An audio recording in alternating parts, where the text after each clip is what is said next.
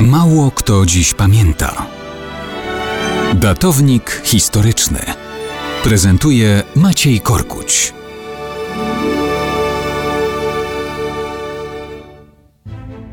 Mało kto dziś pamięta, że gazeta Życie Bytomskie, prezentowana w winiecie jako tygodnik dla wszystkich o wszystkim, 7 listopada 1967 roku krzyczała w różnych tekstach przede wszystkim o jednym o 50. rocznicy wybuchu rewolucji bolszewickiej.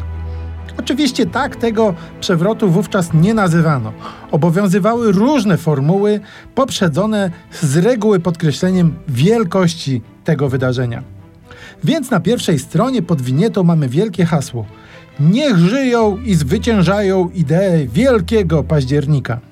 Poniżej sierpi młot, stylizowana cyfra 50. Bagnet na karabinie, czerwona flaga i hasła Pokój światu i wolność narodom.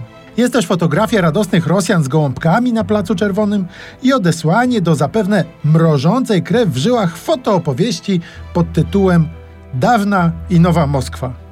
Pierwsze foto to kremlowska wieża na tle bloków.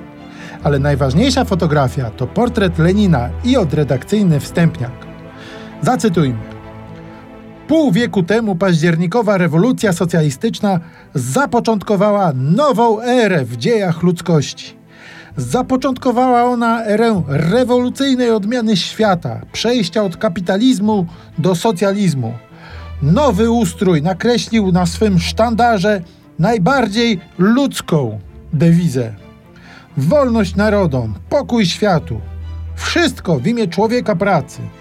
Partia bolszewików z Włodzimierzem Iliczem Leninem na czele była rozumem i sercem, wodzem ideowym, inspiratorem i organizatorem wielkiej rewolucji październikowej.